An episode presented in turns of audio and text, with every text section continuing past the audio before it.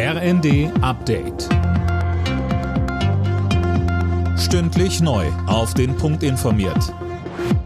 Ich bin Laura Mikus. Kanzler Scholz hat nach längerer Funkstille ein weiteres Mal mit Kreml-Chef Putin telefoniert und dabei ein weiteres Mal eine Waffenruhe in der Ukraine gefordert.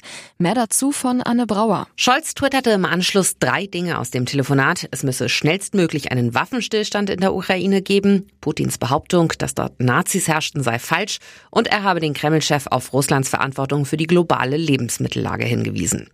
Regierungssprecher Hebestreit räumt ein, dass man nicht zu große Hoffnung haben soll, dass solche Telefonate tatsächlich etwas bringen, aber man dürfe nichts unversucht lassen.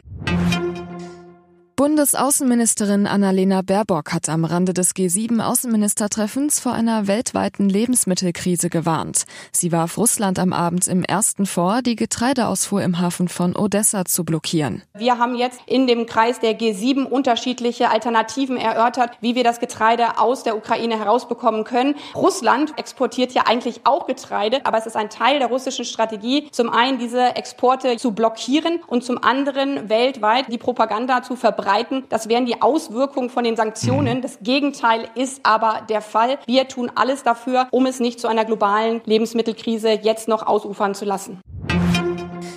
Die Umweltminister der Länder machen sich für ein Tempolimit auf deutschen Autobahnen stark. Und zwar als befristete, aber sofortige Maßnahme, um den Spritverbrauch zu senken und gerade mit Blick auf den Ukraine-Krieg die Abhängigkeit von Energieimporten zu senken.